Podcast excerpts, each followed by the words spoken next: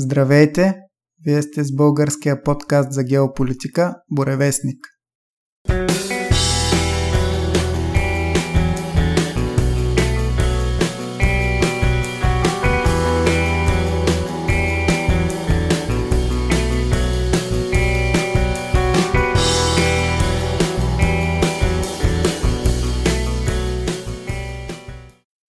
Както всяка година, декември месец сме ви подготвили нашия геополитически обзор на годината. 2021 година беше доста тежка за целия свят. Продължава световната пандемия, така наречена, от опасния коронавирус, който актуалният щам беше през по-голямата част от годината Делта.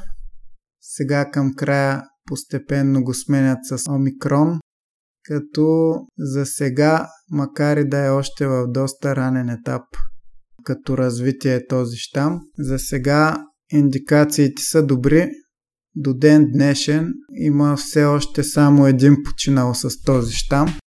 Тоест за един месец, както е известен този щам, имаме един потвърден починал от него което може би е доста добър знак, че в целия хаос и неистов опит на огромна част от държавните ръководители да наложат задължителна вакцинация на своите граждани, може пък вируса сам природно да отслабне и омикрон, ако стане водещия щам и наистина е по-слаб и по-лесно преодолим спрямо делта, тогава вируса да се смъкне като опасност за хората до равнището на обикновения грип или близо до него, което чисто теоретично би трябвало да означава възстановяване на нормалния начин на живот, който беше до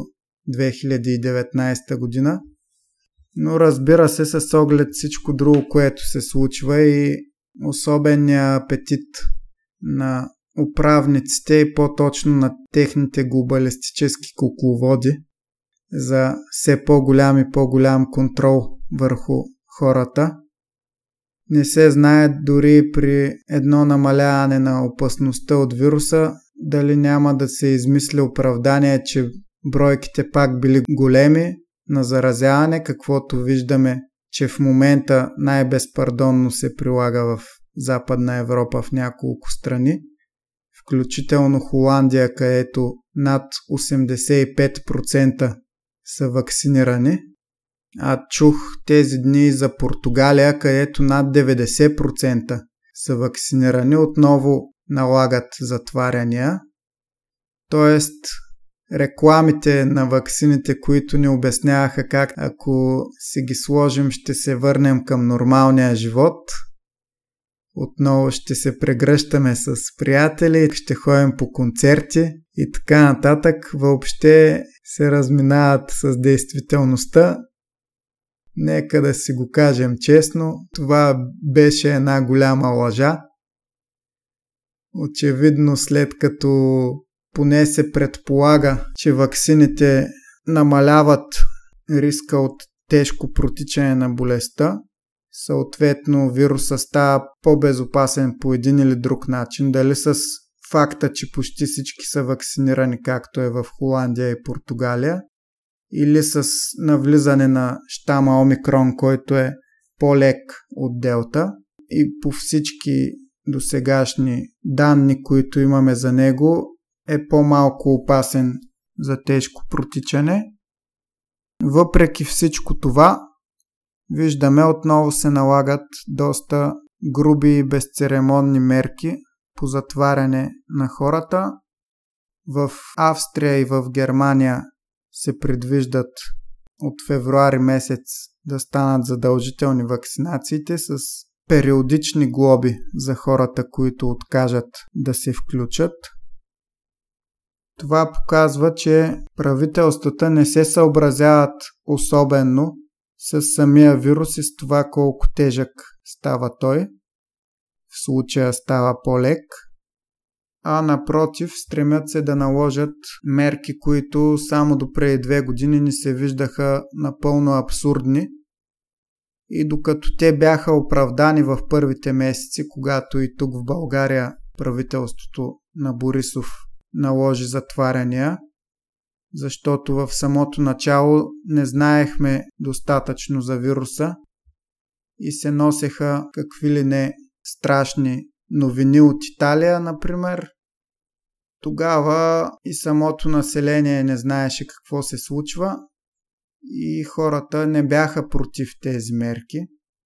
Но в момента, след като вече са се натрупали две години с доста данни и видяхме, че да, вируса е опасен, да кажем 3-4 пъти по-опасен от обикновения грип, което естествено не е шега работа и трябва да подчертаем, че мерките, които се препоръчват като добра хигиена, носене на маски на затворено, особено когато сте сред много хора и така нататък, са добри.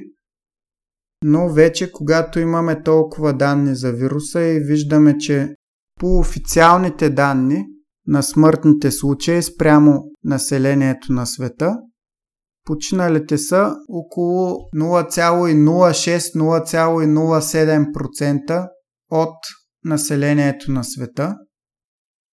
Числата след две години вече не предполагат изобщо мерки като при световна пандемия, каквато се води настоящата, и не могат изобщо да се мерят с пандемиите от миналото, където смъртността е била десетки проценти от населението, а не по-малко от една десета от процента.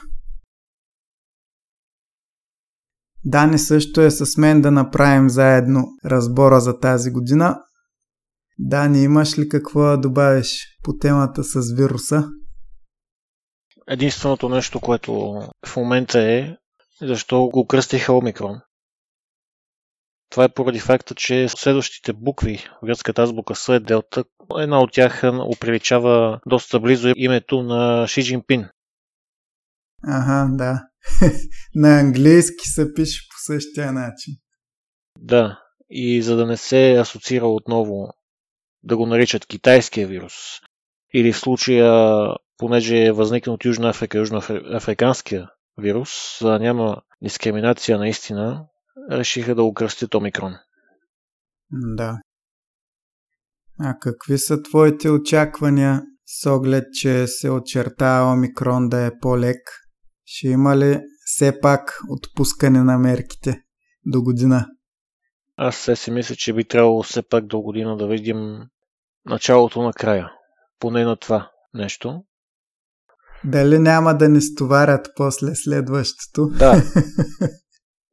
щом така подхождаме към такъв вирус, какво ще последва, ако идва, да речем, нов вирус на шарка, което също се споменаваше. Но като цяло, все си мисля, че специално с текущата пандемия би трябвало да приключи. Но определено това променя завинаги подхода ни към всяка следваща. Да, това е най-плашещото, че вървим с бодри стъпки към китайския модел с социалния рейтинг, за който сме говорили много пъти в нашите предавания. И явно глобалистите, западните глобалисти, много искат да наложат подобен модел за следене и на своите граждани на Запад. Но аз всъщност си спомням, че март месец 2020 точно така прогноза давах за две години, поне. Дано да е само две години. Защото може да се проточи пет, например, какъвто беше плана на Международния економически форум. И вижда се и в Евросъюза как се смесват нещата, уж пари за възстановяване от пандемията, а всъщност някакви зелени сделки, някакви глупости, които нямат нищо общо. Общо взето глобалистите използват момента, който нищо чудно и да е създаден от тях, чрез изпускане на този вирус, вече американските служби признават, че по-вероятно е да е изтекал от лаборатория. За сега уж виновни са китайците, но много добре знаем как някои високопоставени клечки в американските здравни власти са наливали пари в въпросната лаборатория в Ухан и то точно за проучване на вируси. Така че още една стъпка и може да стигнем до факта, че глобалистите са първоисточника на този вирус. Естествено, докато нямаме по-стабилни доказателства, не можем да го твърдим със сигурност, но става все по-вероятно с оглед как бързо и че връсто се възползваха от положението да наложат доста потискащи народите мерки. Но по-сериозната геополитическа тема от последните дни, разбира се, е напрежението между Русия и Штатите. Може да се каже Русия и НАТО, но нека сме сериозни. Във военно отношение НАТО почти е равно на Штатите. Останалите страни далеч не са толкова настроени срещу Русия и Штатите движат нещата по това направление.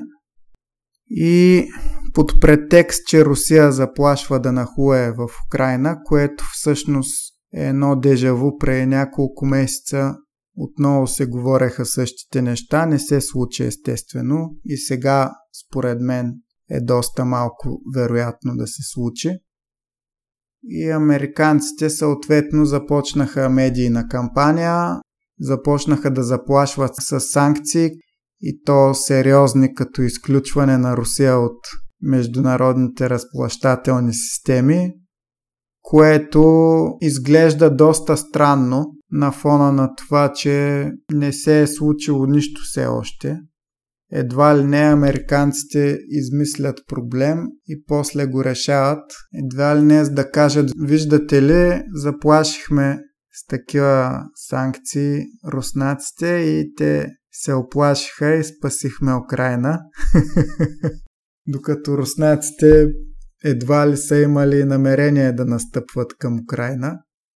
Поне според мен, евентуално ако Украина започне действия към Донбас срещу борещите се за независимост там, тогава Русия евентуално би се намесила за да ги защити но настъпление на Русия срещу Украина, каквото рисуват американците, със сигурност няма как да е в плановете на Русия.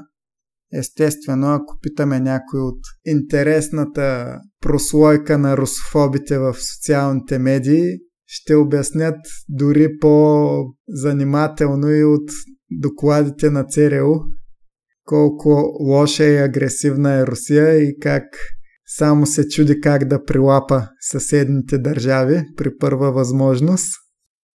Но виждаме до сега от случилото се от края на студената война до ден днешен, че Русия действа с военна сила спрямо чужди държави, единствено ако нейни хора там са заплашени, както беше в Грузия, например.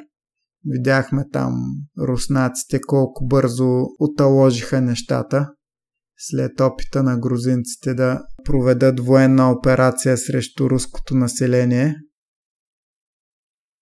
Но ключовото нещо, което се случи тези дни в провелите се разговори между Путин и Байден, беше факта, че Русия най-после тропна с крак и постави доста категорични условия на щатите относно разширяването на НАТО, а именно предложи на щатите да изтеглят войските и оръжията си от членките на НАТО до равнището, което са били 1997 година, което всъщност изключва не просто приятите по-наскоро членки като България, например, а дори Полша, Унгария, Чехия и Словакия.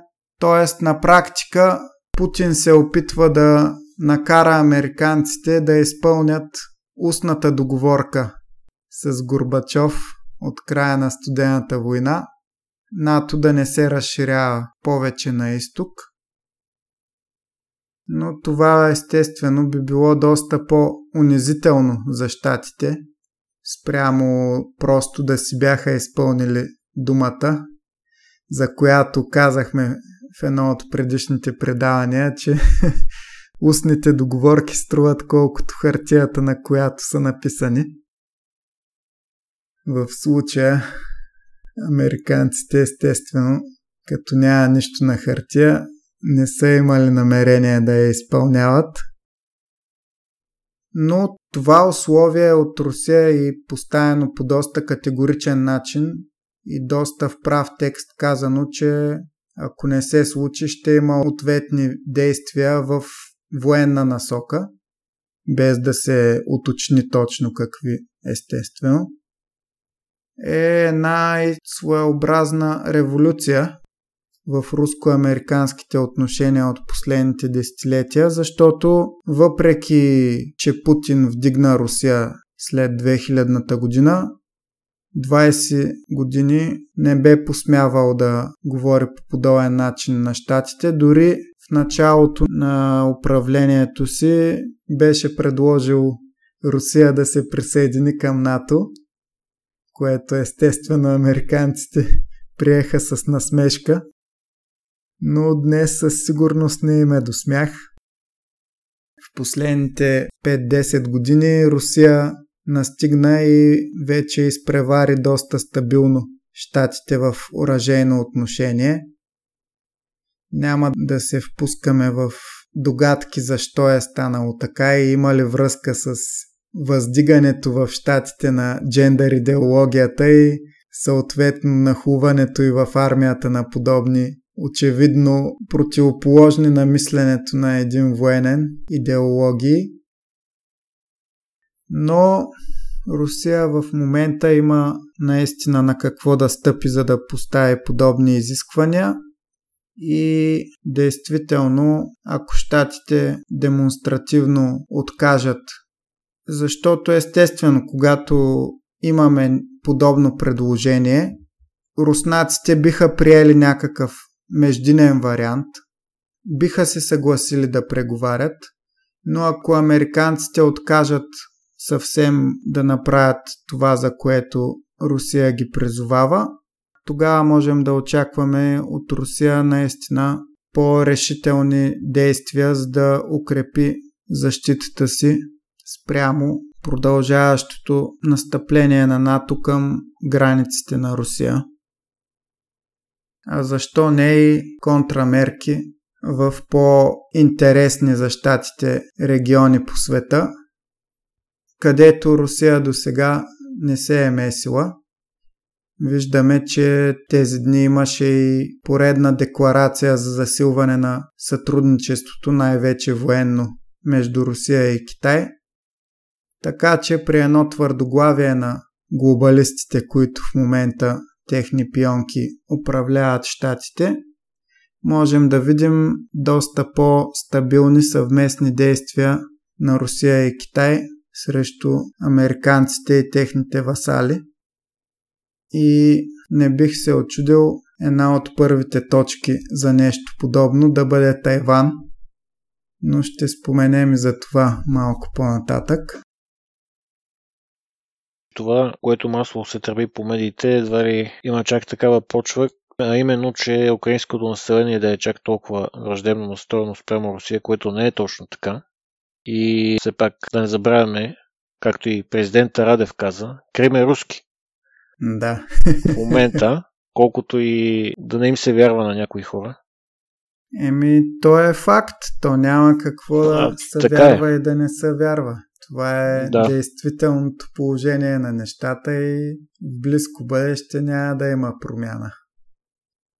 Единственото, което се надяваме наистина да не се стига до нещо по-сериозно, все пак знаем, че предстои и православната коледа и не е далеч от начина на мислене на така наречените кугловоди да направят нещо мръсно точно тогава. Да. Дано да не се случва. Да не забравяме и, че православието е техен основен враг. да не кажа най-големия им враг. Бжежински го казва, след като унищожихме комунизма, най-големия враг е православието. Със сигурност и сегашните кукловоди, Бжежински вече не е между живите, но и сегашните едва ли имат различно мнение за православието, особено с оглед игричките в Украина, за които говорихме доста подробно преди няколко месеца. Очевидно имат за цел да отслабят православната църква и доколкото могат да я нанесат щети. Няма да се впускам в подробности на отговора защо, но след като виждаме подобни неща, трудно е човек да не си помисли за вечните понятия на доброто и злото, за борбата между тях, които може да изглеждат и несериозни като детска приказка, на пръв поглед, говорейки за сериозни теми като геополитиката, но колкото повече човек се задълбочава и колкото повече наблюдава ходовете на различните играчи, толкова повече му се вижда по-малко абсурдно и разбира как понякога в детските приказки се съдържат най-големите истини.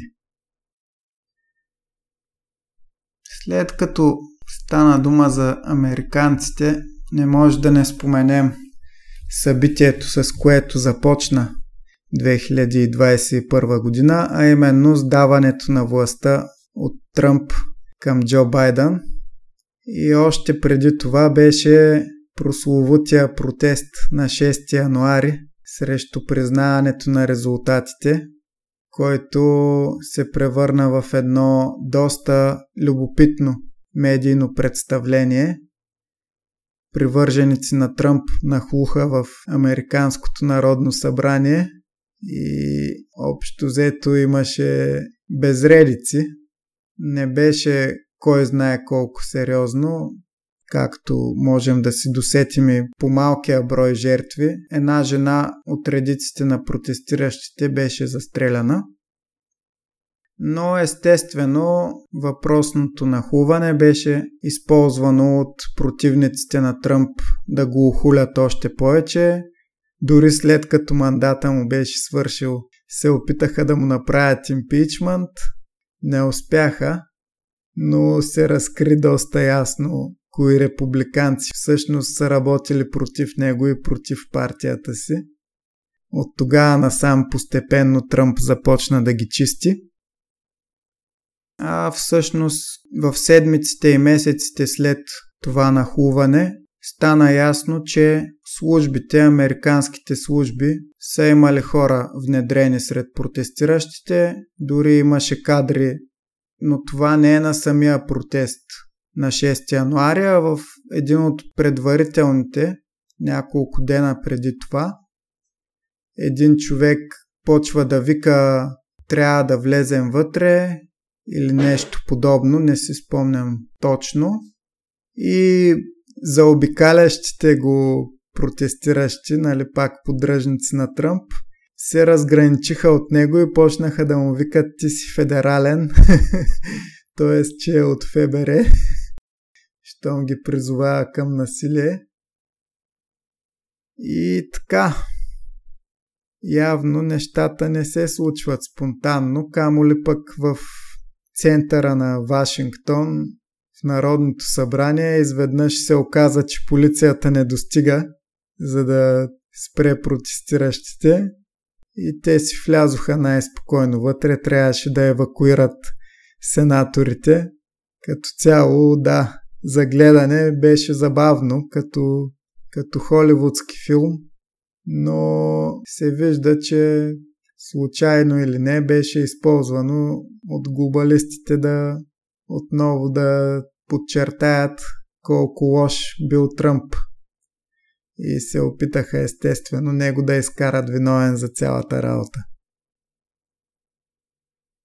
А малко след това, естествено и социалките се възползваха от открилата се възможност, изтриха профилите на Тръмп, цензурираха го най-безцеремонно. Това естествено не е очудващо. От години наред, особено след като Тръмп спечели изборите, но беше започнало и още преди това. Има все по-засилваща се цензура срещу десните в интернет, особено срещу обикновени хора, защото срещу тях естествено никой нищо не може да каже на социалните медии, но вече и срещу политици. Тръмп естествено е най-големия пример, но и други десни политици и в Штатите и по цял свят са цензурирани. Google още преди Тръмп манипулираше резултатите от търсенията и в търсачката, и в YouTube, и навсякъде, така че да излизат по-надолу резултатите от медии, които не са удобни на глобалистите и съответно да бутат нагоре медиите, които са под техен контрол. Съответно един човек, който не е много наясно с нещата, като пусне търсачката за някое спорно събитие, му излизат примерно първите 20 резултата са глобалистически медии и глобалистическия прочит на нещата. И чак след това една-две консервативни медии, колкото да не ги скрият съвсем. Дори има някои теми, които на първите няколко страници не можеш да видиш националистическия прочит, а само глобалистически през различни медии. Но тази цензура, както лесно я развъртяха срещу Тръмп, срещу талибаните, например, няма такава. И видяхме някои доста интересни техни изяви в Twitter, особено. Пускаха най-различни мемета покрай превземането обратно на страната след изтеглянето на американците. Впрочем, това изтегляне на щатите от Афганистан беше един от звучните геополитически провали на щатите в последните години и показа с пълна сила некадърността на не толкова дори на самия Джо Байден, който виждаме, че дори по публичните си изяви не е напълно адекватен, така че на всеки е пределно ясно, че решенията не ги взима той, а хората зад него. Но, що се отнася до изтеглянето на щатите от Афганистан, както и Тръмп справо го критикува, то беше изключително непрофесионално и без да се предвидят последствията – в резултат талибаните за броени дни завзеха страната, върнаха си властта, сложиха ръка и на много американски оръжия, които бяха изоставени. Афганистанската армия, която уж американците бяха обучили, се оказа един въздух под налягане, който се разпадна, срещайки първата по-организирана сила срещу себе си, която се явиха талибаните? Според някои хора, изтеглянето на САЩ от Афганистан е една от няколкото първи победи на всъщност на Китай като прокси война срещу САЩ, според някои хора. Според някои не е точно така. Но Китай има пръст в това, тъй като те са едни от първите международни сили, които седнаха на маста заедно с талибаните преди дори САЩ да се изтеглят дори преди да има преговори в, на арабския полуостров между талибани и американски сили. Да, срещаха се с китайците, срещаха се и с руснаците. Очевидно са направени някакви договорки. Впрочем, някои от защитниците на щатите обясняваха, че всъщност идеята на щатите е била да се вкара Китай в капан. Тоест, щатите виждат, че една бездънна яма общо взето се явява Афганистан и за ресурси, и за пари, и за военна сила. и общо взето нямат какво да получат повече от присъствието си там. Това със сигурност до голяма степен е вярно и до голяма степен е повлияло на изтеглянето им. Но някои американофили подхвърляха, че идеята е била да се подмами Китай да се вкара в, на тяхно място, но очевидно китайците нямат такива намерения. Поне за сега няма подобни знаци.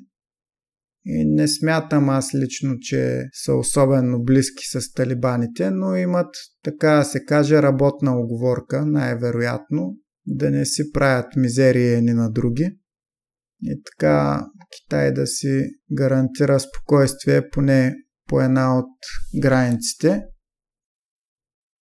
Но друго, което като действие на щатите срещу Китай се видя доста ясно тази година, беше формирането на така наречените съюзи Квад и Аукус, като първия Квад е съюза между Штатите, Япония, Индия и Австралия, очевидно насочен срещу Китай.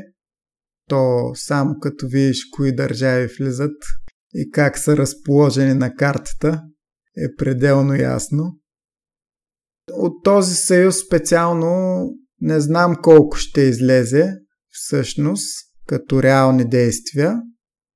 Да, Индия си имат известни спречквания, погранични спречквания с Китай и японците очевидно не ги обичат. С Австралия също имаха дипломатически пререкания, но аз лично не виждам как индийците биха се ангажирали, например, ако има война в Тайван, да тръгнат да пращат сили да бранят Тайван. Абсурд.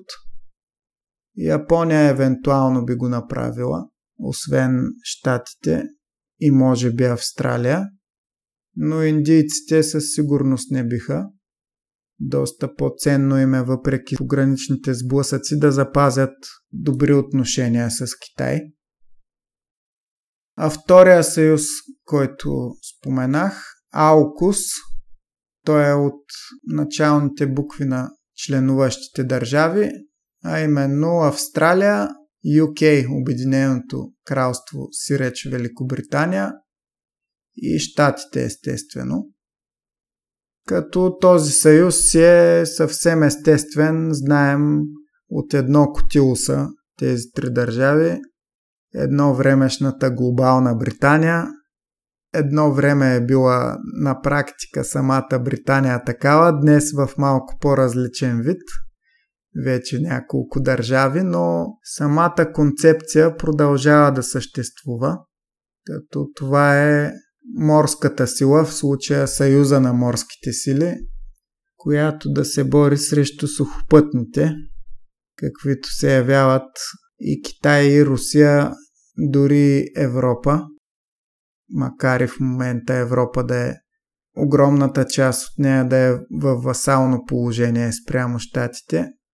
Никой не може да гарантира колко дълго ще продължи това. Със сигурност няма да е вечно. Доста вероятно е Германия, Франция и другите европейски сили след няколко десетилетия да се сближат повече с Русия.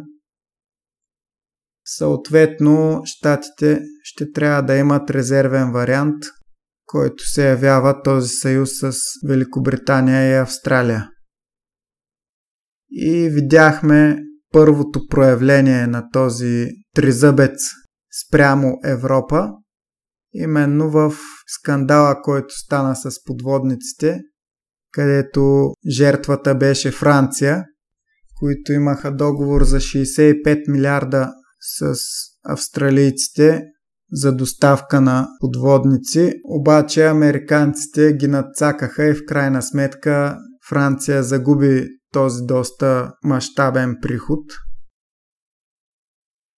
И впрочем тази консолидация на англосаксонския свят в лицето на щатите Великобритания и Австралия и обособяването му като един вид висша лига на западния свят предполага понижаване на останалите съюзници и примера с Франция и с подводниците доказва точно това. Да не говорим за държави като нашата, като Румъния, Литва, Латвия, Естония и въобще източна Европа. Стават, освен може би Полша, която наистина има стабилна войска, ние ставаме вече трета категория в своеобразната иерархия на западния свят, към който без наше желание, разбира се, сме засмукани като част от него по-настояще, като военен трофей от студената война, както съм казвал и преди. Тоест, ние съвсем спираме да имаме. Не, че някога сме имали, но вече съвсем очевидно, че нямаме никакво значение за кукловодите, освен като, както се вижда и в нашия спор с Македония и ветото, опитват се както могат да ни наложат натиск, за да ги пуснем и съответно да си придвижат напред геополитическите планове, дори за нещо не чак толкова важно на пръв поглед, каквото е членството на Македония в Европейския съюз. Факта, че ни натискат доста безцеремонно и без да се съобразяват с нашата позиция, която очевидно се основава на истината, на историческата истина и ако щете и на биологичната истина, ако погледнете резултати от ДНК тестове на македонци, те са общо взето едно към едно с нашите. Но на глобалистите не им показа това. Те си имат други планове. Това, че сме им съюзници, очевидно ни най-малко не значи за тях, че трябва да защитят интереса ни. Точно обратното се случва. Опитват се да ни накарат да направим една от най-големите възможни грешки в исторически план. За сега удържаме, но честно казано не съм оптимист по въпроса с оглед и какви хора се добраха отново до власт, но за това ще говорим и после. Имаш ли какво да добавиш? именно с, с подолниците, това, което и Макрон спомена, той имаше естествено реакция. Няма как да не защити интереса на Франция, защото Макрон, след като сега Меркел се отегли, се има като един вид лидер на Европа. Да. И защитава. И то е за Европа да е по-самостоятелна и си каза, щатите, първи съюзник реален след независимост е Франция, така да се отнасят към него. Да. А, най-стария и най-голям враг от едно време все пак на САЩ е не Русия, не пак Русия, не Германия, не Япония, а Британия естествено. А първият им съюзник е Франция. Все пак Сайто на свободата е именно подарък от Франция. Да, те ги подкрепят в войната за независимост 18 век. Най-стария съюзник на щатите очевидно никакъв респект към него. И това са думи и на Макрон. Той в много интервюта го каза. И наистина не таи топли чувства към тази поступка, няма как и да таи такива. А Франция знаем, че от всички колониални сили до момента е тази, която най-силно се придържа към своите колониални държави. До момента не ги пуска голяма част от тях. И в такъв смисъл има себе уважение Франция някакво, собствено, да, и все пак се откроят и с това, че имат ядрени оръжия и, и поддържат войската си общо взето, в сравнение примерно с Германия, доста по-сериозно се отнасят към националната си отбрана.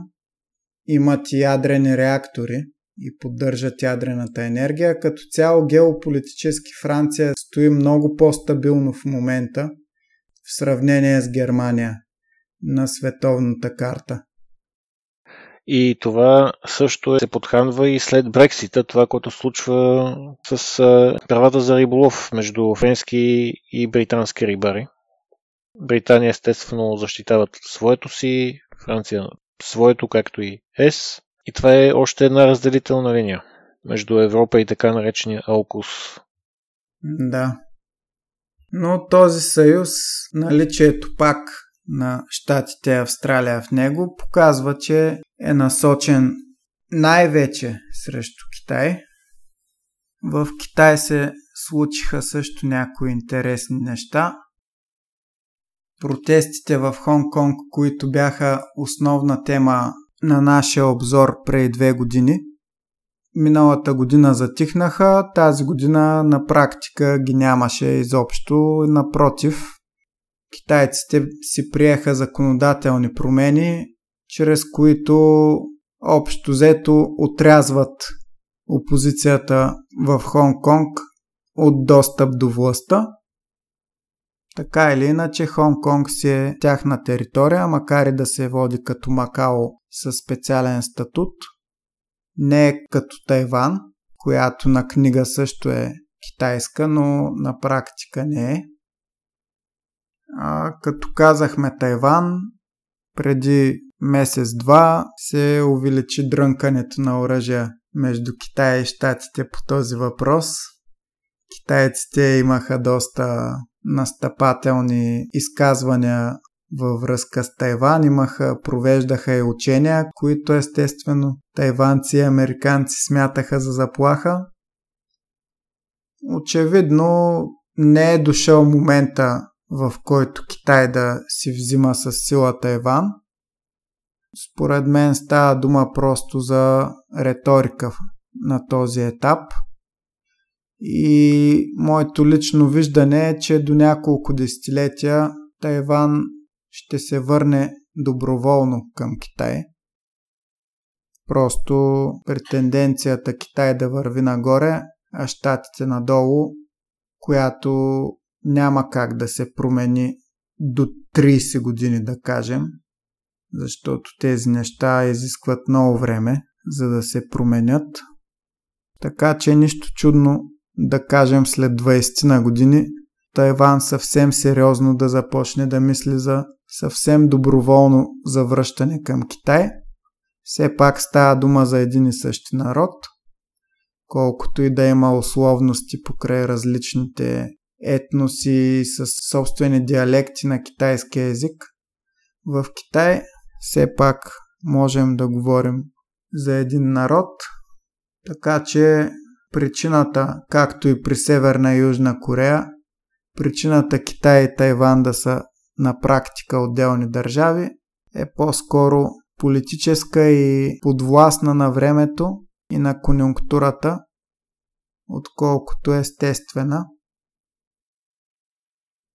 Друго интересно нещо свързано с Китай и с Тайван беше, че поради факта, че Литва позволи на Тайван да си открие официално представителство, макар и то да не беше наречено посолство, китайците никак не бяха доволни и въведоха една интересна мярка срещу Литва. Заличиха ги от митническите си регистри, т.е.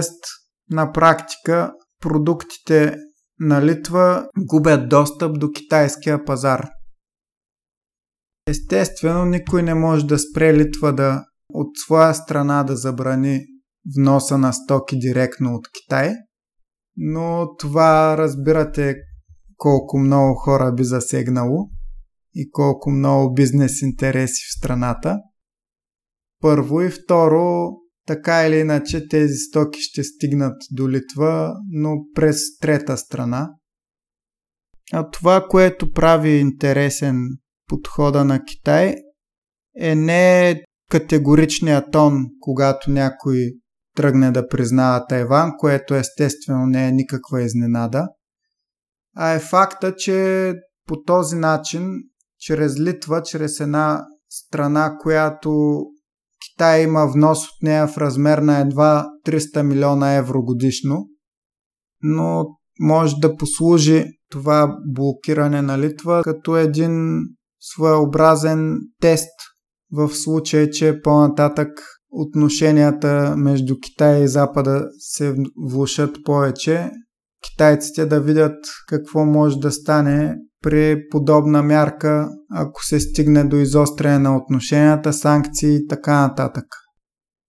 Дали можем да видим един своеобразен социален рейтинг за държавите от страна на Китай, като държави, които са непослушни и, например, признават Тайван или се месят в Хонг-Конг и така нататък, да получават по-неблагоприятни условия при търговията си с Китай, която, както добре знаем, е огромна навсякъде по света. А това, което, както споменахме, съюза, в който Индия беше засмукана до някъде се включи, отношенията между Индия и Китай, те са свързани до някъде и с буфера и паритета на Пакистан, в смисъл такъв, че Индия и Пакистан опитват се пак поддържат някакъв нормален тон, но заради Кашмир това е доста трудно да стане. А, в случая между Китай и Индия по границите, в планините по селата стават доста спречквания, изключително често. Няма чак такъв отзвук по големите медии, понякога се дава, но нямат право да използват войниците конвенционални оръжия. Т.е. само ръкопашен бой или пръчки, камъни. И доста често има, съжаление, жертви. И страдат естествено най-бедните хора от двете страни. Бедни единици, бедни китайци, и става така, че изведнъж виждат примерно това, което се дава по репортаж като една от големите медии, например по Алджазира, често дават за индийски войници, които са навлезли в Китай с цел да преследват според тях, според индийците, хора, които са откраднали нещо от тяхна територия или пък пренасят незаконни стоки. Дават го и по BBC понякога. И в същото време, ако се случи такъв инцидент, има жертви, китайците от съседното село се надигат всички заедно с кирки, лопати, мотики и обожаряват съседно индийско село за отмъщение или нещо подобно. Случва се изключително често. Тези настроения не са от вчера, те са от доста години и няма определено някакви, кой знае какви топли чувства между двете страни, но е в интереси на двете това да не еволюира.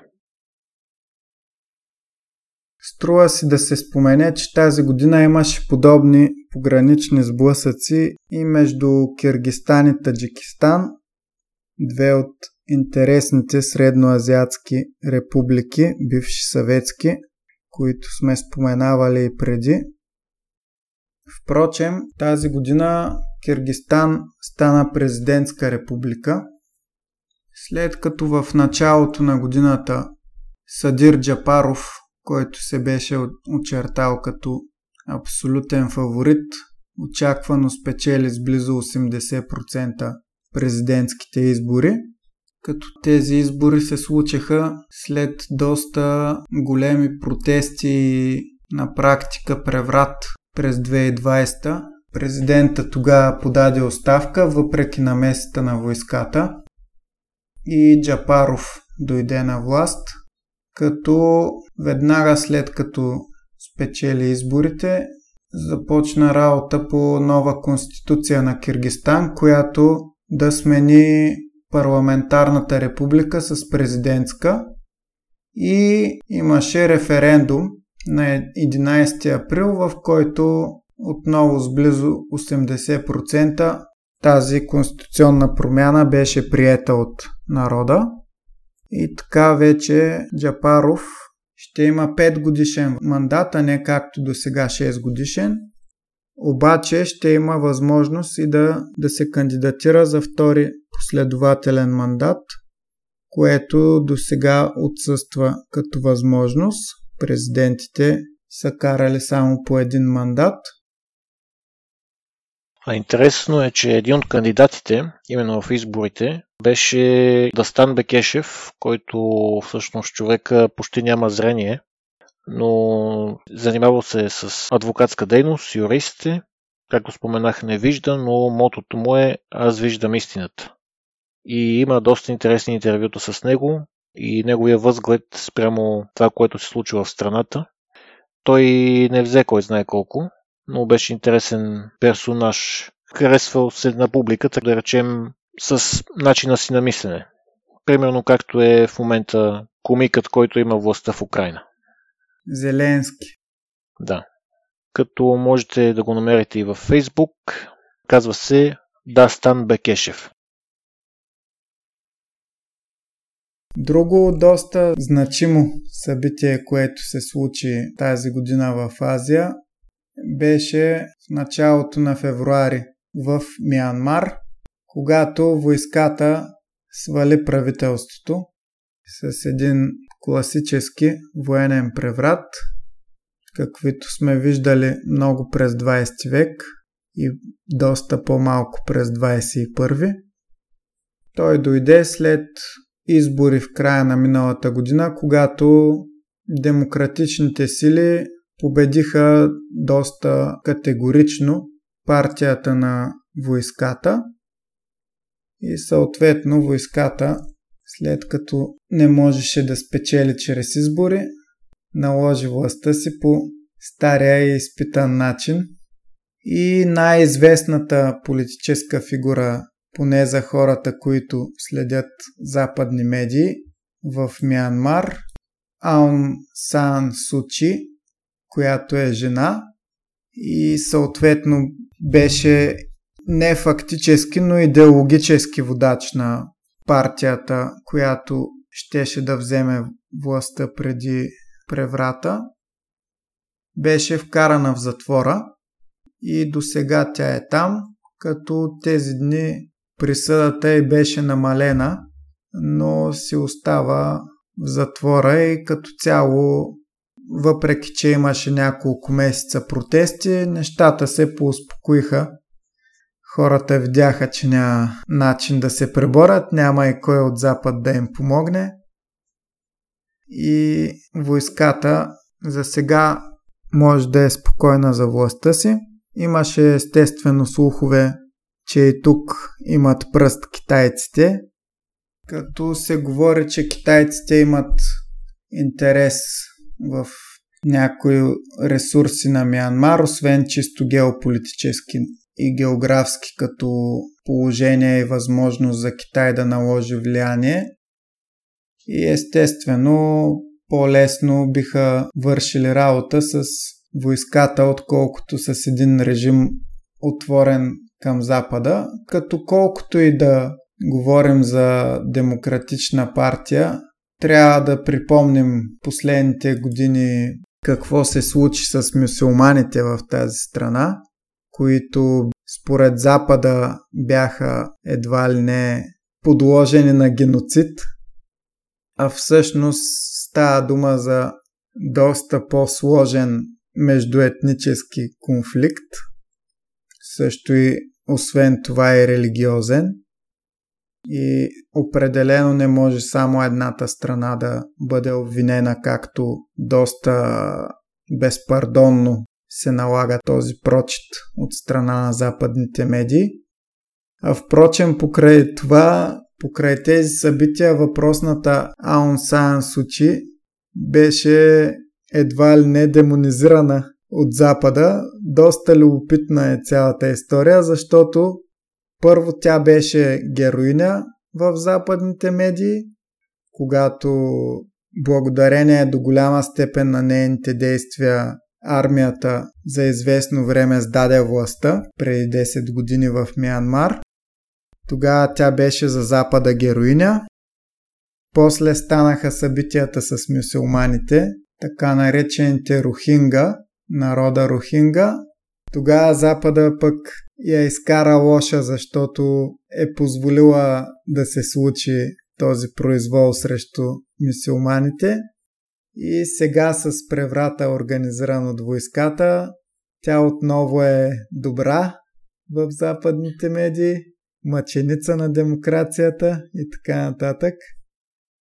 Изобщо западните медии са доста добър цирк, ако човек ги следи внимателно и не забравя какво са писали преди броени седмици, месеци или няколко години двойния стандарт и лицемерието там са задължителни.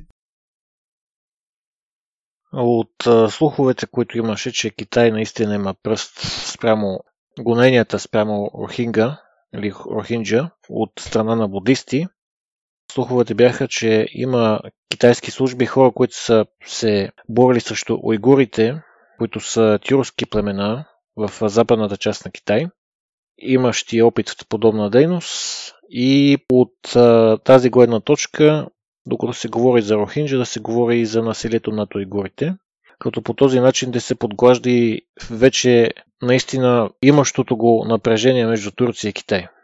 И това да се подсилва и напрежението вътрешно в Мянмар и отделно напрежението между религиозно, което естествено лошия да бъде Китай. Но Китай също има гонения и също православни, както и католици.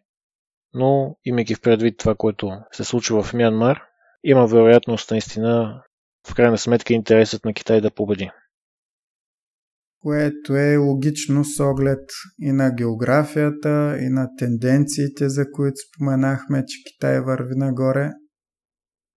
Видяхме, че освен някакви голи декларации, Запада не можа по никакъв начин да помогне на по-благоразположените към Запада политици в Мянмар, така че става ясно на къде отиват нещата.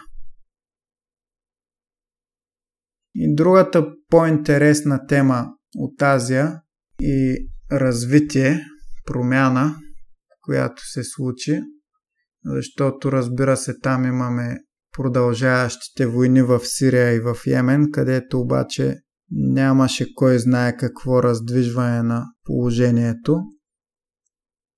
Нещо по-интересно се случи в Израел.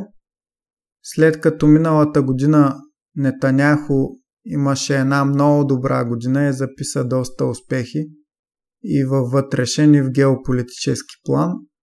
Тази година неговата партия загуби властта след доста години на власт и се сформира коалиция, коалиционно правителство. Новия министър-председател е Нафтали Бенет. И интересното за тази коалиция е, очакваше се една или две партии от новосформиралата се коалиция да направят коалиция с Нетаняхо, но всъщност се случи точно обратното. Те се обединиха с други негови противници и сформираха управляващо мнозинство. А част от това мнозинство, и това е най-любопитното, за пръв път е арабска партия, като това е партията Обединеният арабски списък, водена от Мансур Абас. И всъщност това, което направи Нетаняхо, и очевидно по тази линия няма разминаване с наследниците, е да вакцинира огромната част от населението на страната си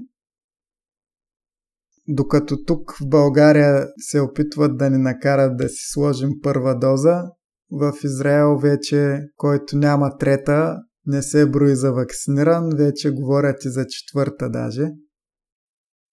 И там изобщо мерките са на едно друго равнище.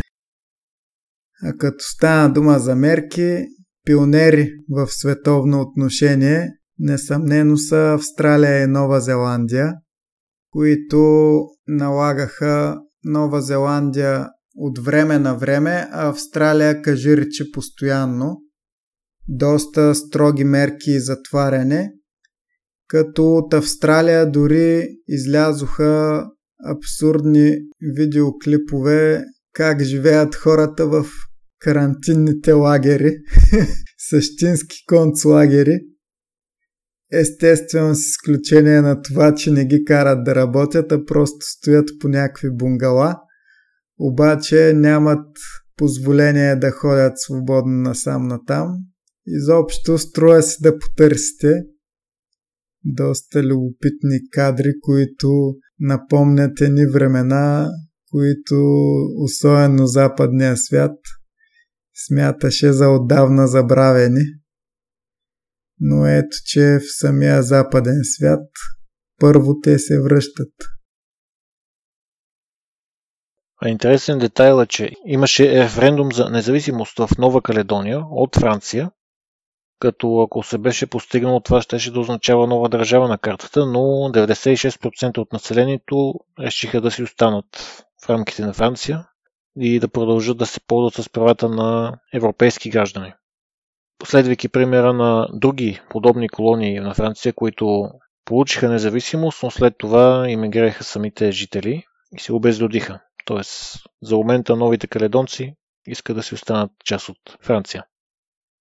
Да, нормално за океански народ като тях и разумно.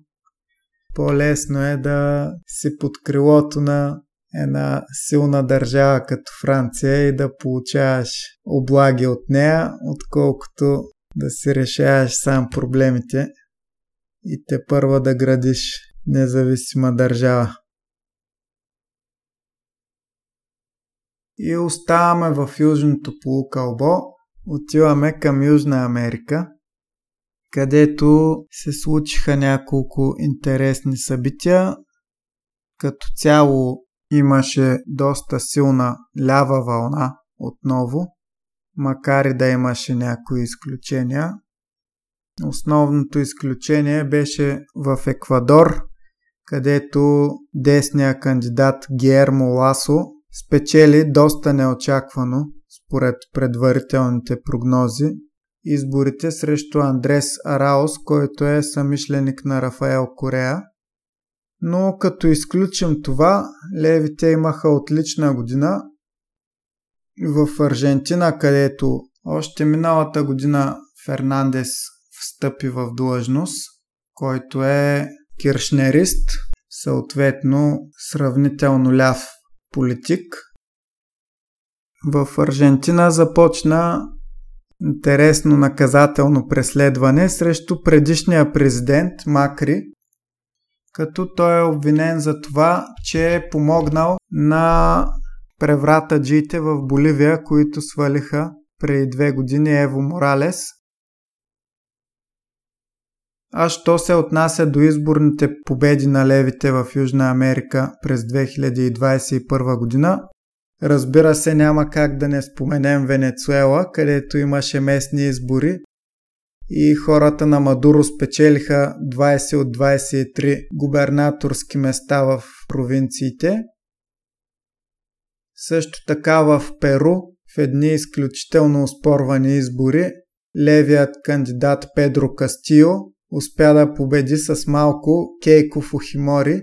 Ако сте слушали нашето предаване за Перу, знаете за нея. Тя е дъщеря на Алберто Фухимори, бившия перуански президент, който е наричан от мнозина и диктатор и е от японски происход, съответно японското четене на фамилията би било Фуджимори, но Става дума за испаноговоряща страна, съответно е Фухимори.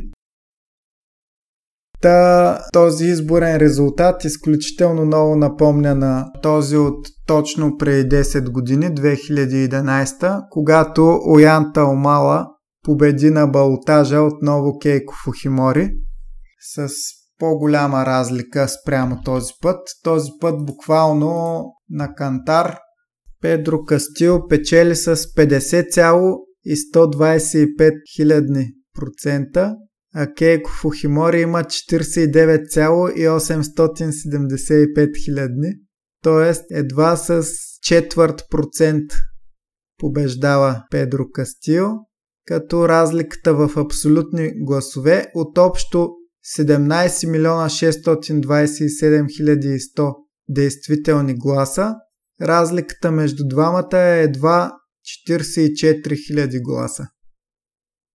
Но победата си е победа, разликата е без значение и Перу се запътва към едно по-ляво управление.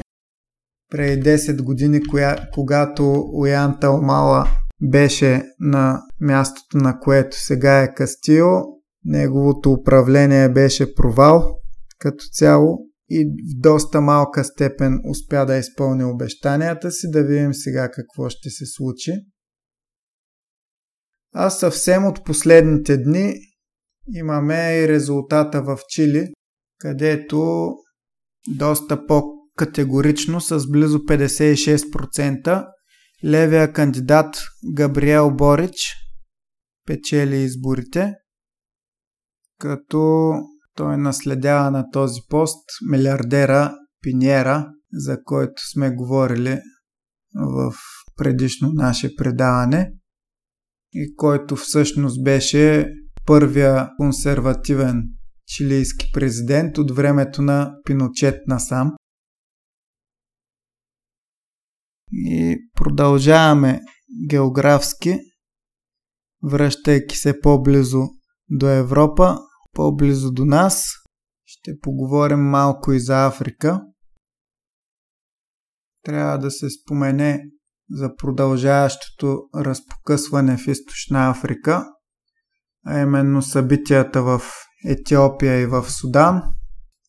И в двете продължава гражданската война. В Етиопия провинция Тиграй се стреми да се отцепи от страната. 2019 година, ако си спомняте, министър-председателя на Етиопия Аби взе Нобеловата награда за мир за разрешаване на пограничните проблеми с Еритрея, но виждаме, че неговия успех е бил доста ефимерен. Националният фронт за освобождение на Тиграй до ноември имаше доста сериозни успехи. Случваше се да пленява цели дивизии от редовната етиопска армия.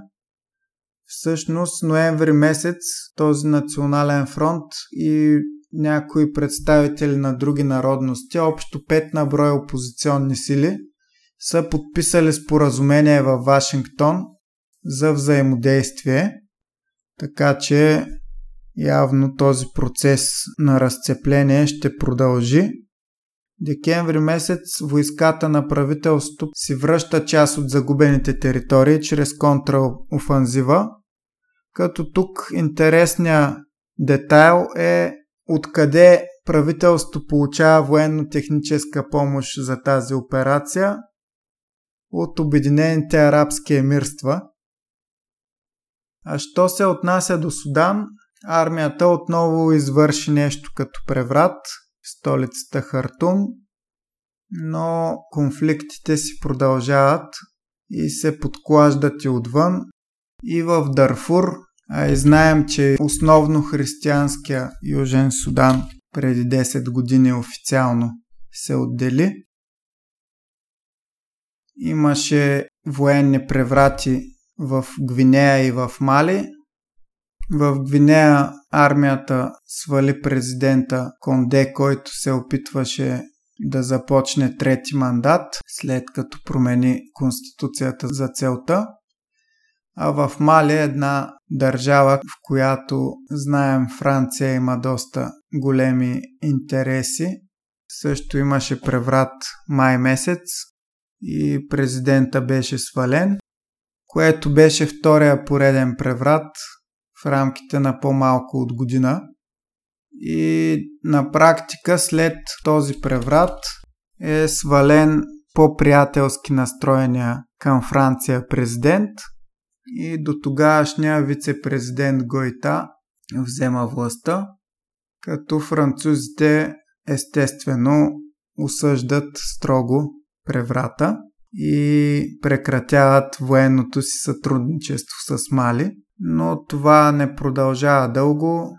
Юли месец очевидно са се разбрали с новата власт и сътрудничеството продължава.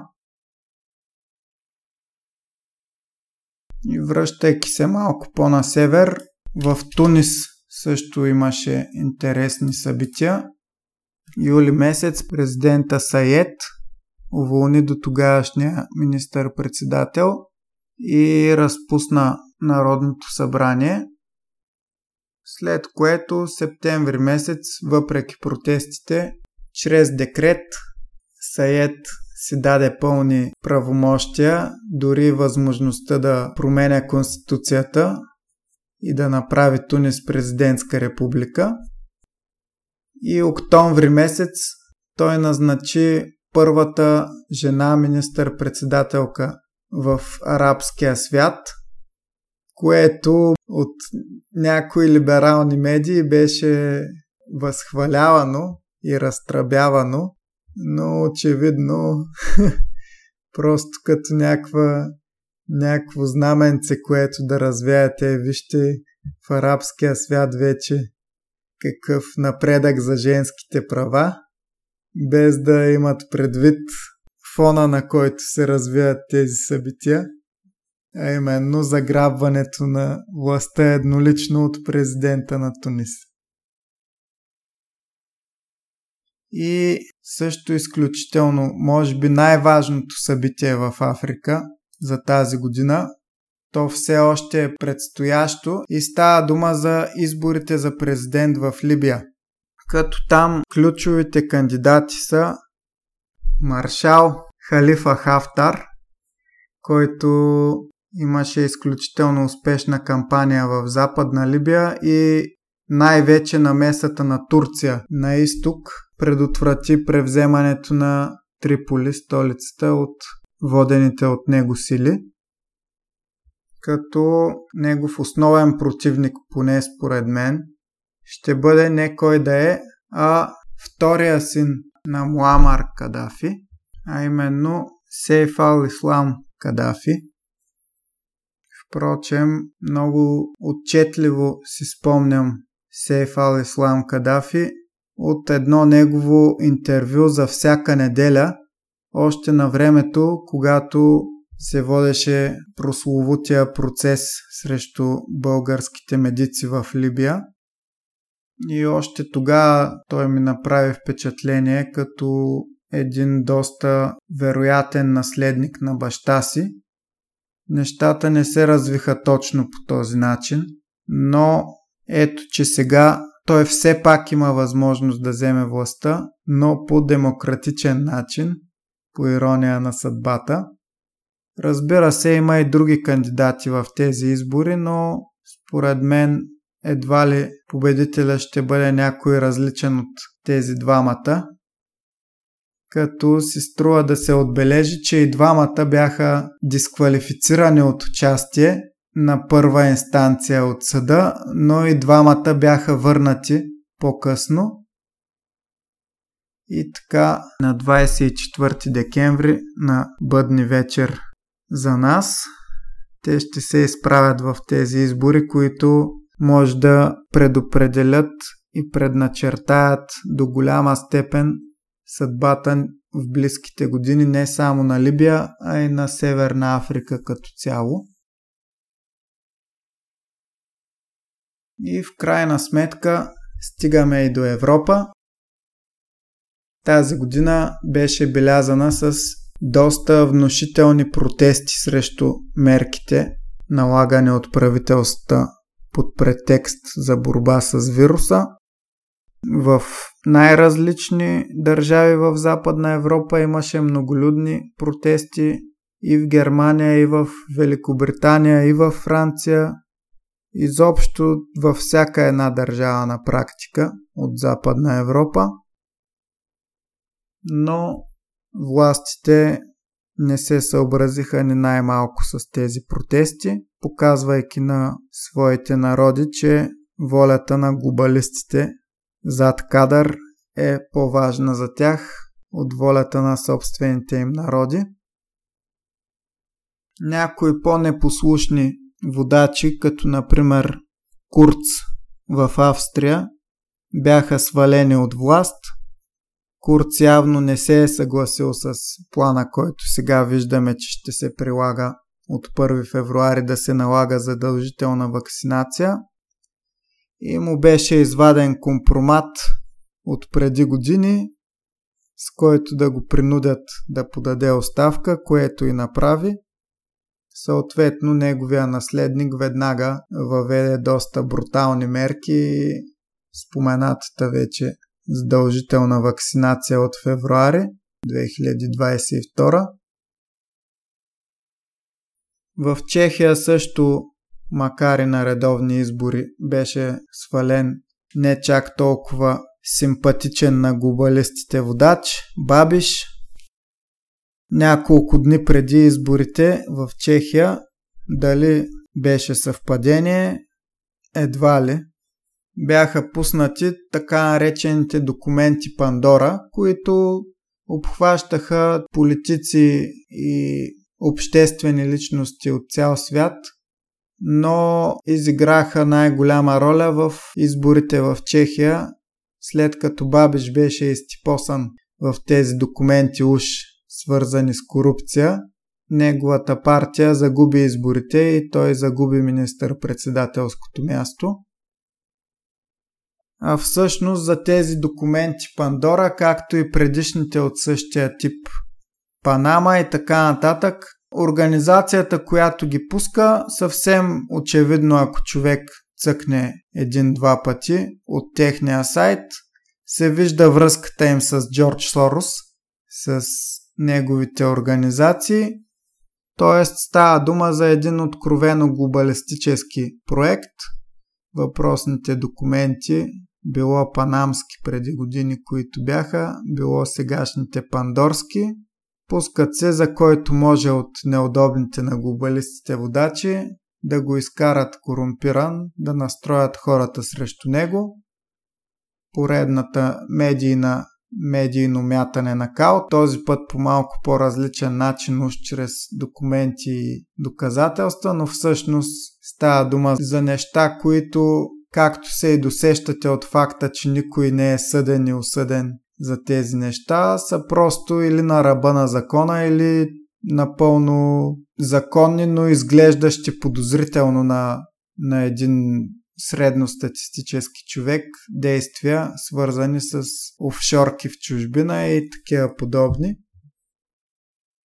И този път им свършиха доста добра работа на глобалистите, успяха да разкарат поне един свой противник в горе-долу значителна страна като Чехия. Друг е въпроса доколко наследника на Бабиш ще играе по глобалистическата свирка. Вече обявиха, че нямат намерение да приемат еврото новите управници на Чехия, но не се знае по другите въпроси дали ще бъдат толкова стабилни. А като стана дума за избори, и за Чехия, която е част от Вишеградската четворка. Няма как да не споменем, че в Унгария предстоят избори до година. Там глобалистите са се напънали на максимум да се опитат да свалят Орбан, като в коалицията срещу неговата партия Фидес са обединени общо взето от кол и въже, когато са могли да съберат от фашисти като Йобик, през социал-демократи до розови либерали и джендари. Общо взето всеки, който има нещо против Орбан, без значение каква му е идеологията, глобалистите са го събрали под крилото си в една обща коалиция с надежда да свалят най-после Орбан от власт. Сорос явно доста лично е приел това, че Орбан изрита неговия така наречен Централно-европейски университет от Будапешта и се наложи той да се примести в Виена. И сега са впрегнати всички сили за свалянето на Орбан, но няма да стане, въпреки че всички проучвания вадят резултати едва ли не 50 на 50. Аз съм доста сигурен, че освен ако няма някаква брутална намеса, Орбан ще си запази властта, защото унгарския народ не е глупав, вижда кое работи, откакто Орбан управлява, страната върви нагоре във всяко едно отношение и в економическо и най-вече в демографско. Унгария имаше потрясаваща ръждаемост, на фона на която дори българската изглежда доста добре. Но Орбан с своите мерки за стимулиране на ръждаемостта успя да вдигне до по-прилични числа, така че Орбан е верен на своите думи, че иска Унгария да бъде на унгарците и не иска да внася мигранти, както съседите си на запад, а иска да се раждат повече унгарчета и той прави всичко по силите си, за да осъществи това. А народа му го следва и очевидно приема неговите действия доста въодушевено. Ако потърсите в интернет, може да видите доста внушителни митинги в подкрепа на Орбан и негови речи пред многохилядна публика, които са наистина впечатляващи. В другата непослушна към Евросъюза страна, Полша, изборите са след две години, 2023, но със сигурност и там ще има офанзива, просто за сега не са се активизирали все още. А Полша тази година имаше проблеми по своите източни граници с Беларус, където Лукашенко в отговор на доста безпардонното отношение от страна на своите западни съседи, а и на цяла Западна Европа, отвори канал за мигранти, които да минат необезпокояно през Беларус и да достигнат до Полша, а поляците съответно от своя страна пратиха войски на границите си и спираха с сила опитващите се да преминат мигранти, което беше един хубав епизод и пример за защита на европейските граници, макар и на фона на влизащите от всякъде другаде неевропейци на Запад. Преди това Лукашенко направи доста хитър номер, отклонявайки един полет, на който имаше граждански активист, който беше участвал в протестите срещу Лукашенко. И съответно, когато този полет се приземи в Минск, въпросният граждански активист беше арестуван. Това естествено доведе до моментални протести от страна на Запада, но те си останаха просто на думи, нямаше какво да се направи. Естествено, последваха резолюции, санкции, което вероятно доведе до хода на Лукашенко с мигрантите, за който говорих. И тук е момента да припомня на Дани, че неговата прогноза от миналогодишния обзор, че в най-близко бъдеще ще стане много тежко за Лукашенко, за сега не се сбъдва. И Лукашенко доста добре отбива опитите на неговите съседки Литва и Полша и на Западна Европа да го свалят от власт. Да, за момента се още удържа и също така Техановска, която де-факто е лидер на опозицията, в момента от време на време се появява, но няма как, ако не се появи някой наистина като личност от другата страна, която да повежда, както по някакъв начин беше тя, макар и отдалечено, няма как въобще обществото да се води от никого. А и самите беларуси, по-голямата част, все пак имат изциличи, че по-скоро симпатизират на него, отколкото обратното. Ако не беше така, просто до сега наистина щеше да се случило нещо, но отново, медийната помия продължава, но тя няма как да направи нещо в момента. Да, аз съм сигурен, че огромната част от беларуския народ подкрепя Лукашенко. 80% гласуваха на изборите за него. Според Запада имало фалшификация, но според мен е твърде вероятно това да е истинското число. Просто факта, че миналата година така демонстративно отказа да следва мерките, които бяха наложени по целия свят почти. И въпреки това страната му имаше едни от най-низките бройки засегнати и починали от вируса. И то без да се радва на хубав климат, който естествено понижава тези бройки. Виждаме в Африка, че вируса изобщо не е така драма, например. След като той успя да се справи с такава криза която целият останал свят почти се издъни тотално.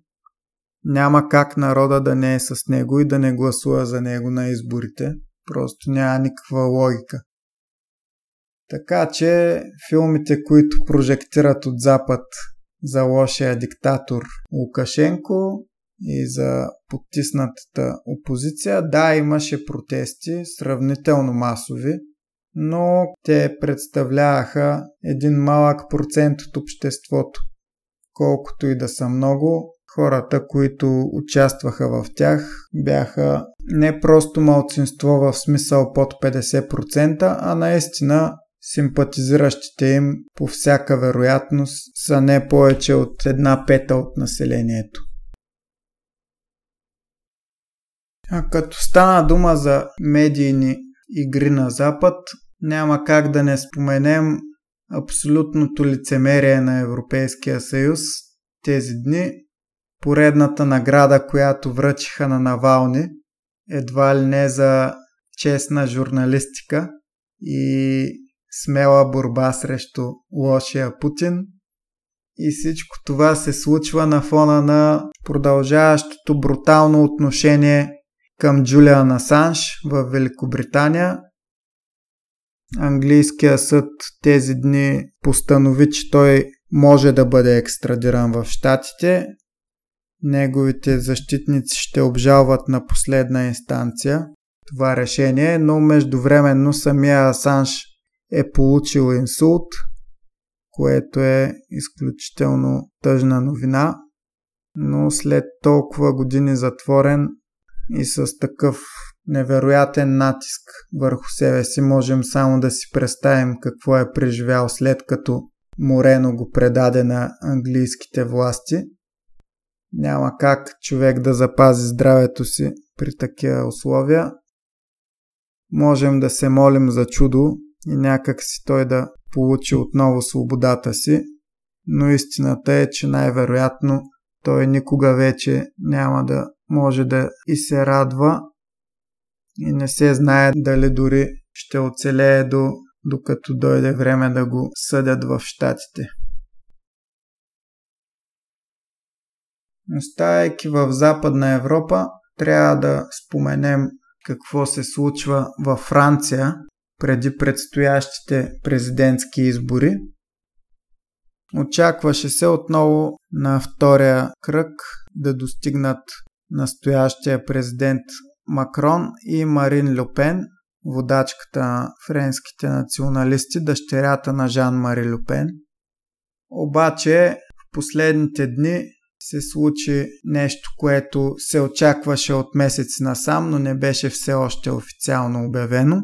И това беше кандидатурата на Ерик Земур, който е френски еврейн от алжирски происход и който имаше доста впечатляващи изяви с откровено националистически тон и антимигрантски, като той дори нарича своето движение Реконкет, което е като реконкистата испанската от едно време. Тоест, неговата цел е французите да си върнат обратно Франция. Посланието е съвсем ясно, че Франция вече не може да се каже дори, че е във френски ръце. И с оглед какви хора щъкат из Париж, ако човек излезе там на улицата и се огледа, доста очевидно Земур е прав – но този негов ход на практика, вместо да помага на националистите, разцепва вота на две. Съответно, Люпен и той заемат вече трето и четвърто място в проучванията, а на второ място се промъква кандидатката на републиканците, дясноцентристската партия, която действително би била все пак една идея по-добър вариант от Макрон, но едва ли би предложила някаква коренна промяна на досегашната политика на Франция, дори да спечели изборите, което е малко вероятно. В южната съседка на Франция, Италия, дойде на власт едно така наречено експертно правителство, начало с Марио Драги – бившия шеф на Европейската централна банка, като неочакваното беше, че Матео Салвини, водача на лигата, подкрепи това правителство и по този начин в последващите месеци до голяма степен и той и неговата партия се обезличиха и съответно тези избиратели по проучванията отидоха към другата дясна партия и националистическа братя на Италия, чиято водачка е Джорджия Мелони. И към момента, въпреки че лигата загуби първото си място, все още при положение, че Салвини обедини сили с Мелони, има доста добър шанс националистите да вземат властта. Като една управляваща коалиция, дори да не стигнат 40%, които се, са нужни за управление, те могат да привлекат на своя страна и Форца Италия или напред Италия на Берлускони и по този начин да имат абсолютно стабилно мнозинство. На първо място абсурдно в момента се е върнала Демократическата партия, която беше изритана с шутове на предните избори. Но, както казах, това се дължи най-вече на отлива на гласове от Салвини. А що се отнася до движението 5 звезди, което беше спечелило категорично предишните избори, в момента те се радват на по-малко от половината на спечелената тогава подкрепа, просто защото крайно жалко се наведоха пред глобалистите, въпреки че го играеха антисистемна партия и пречиха на Салвини по всеки възможен начин, макар и в началото да бяха сформирали управляваща коалиция заедно с него. Като любопитното е, че в някои, макар и по-редки проучвания от декември, дори братя на Италия на Джорджия Мелони е на първо място. Така че след две години, ако се запази сегашната тенденция, може да видим една значима промяна в Италия, макар че особено за Италия, където мненията бързо се менят, нищо не е сигурно и две години са доста дълъг срок. Но това, което правителството на Драги направи, беше да наложи доста брутални мерки срещу вируса, задължителни вакцинации. Италия бяха пионери във въвеждането на тези мерки за, за лекарите, като онези, които не се съгласяха, бяха уволнявани. Такива мерки, впрочем, доста подобни бяха наложени и в Гърция, което следва да ни наведе на мисълта, че задлъжнелите държави в Евросъюза са използвани едва ли не като опитно поле, първи да налагат най-крутите мерки, които ако минат сравнително гладко, после да се разпространят и в другите държави от Евросъюза. Наистина едва ли е съвпадение, че точно Италия и Гърция първи наложиха такива мерки.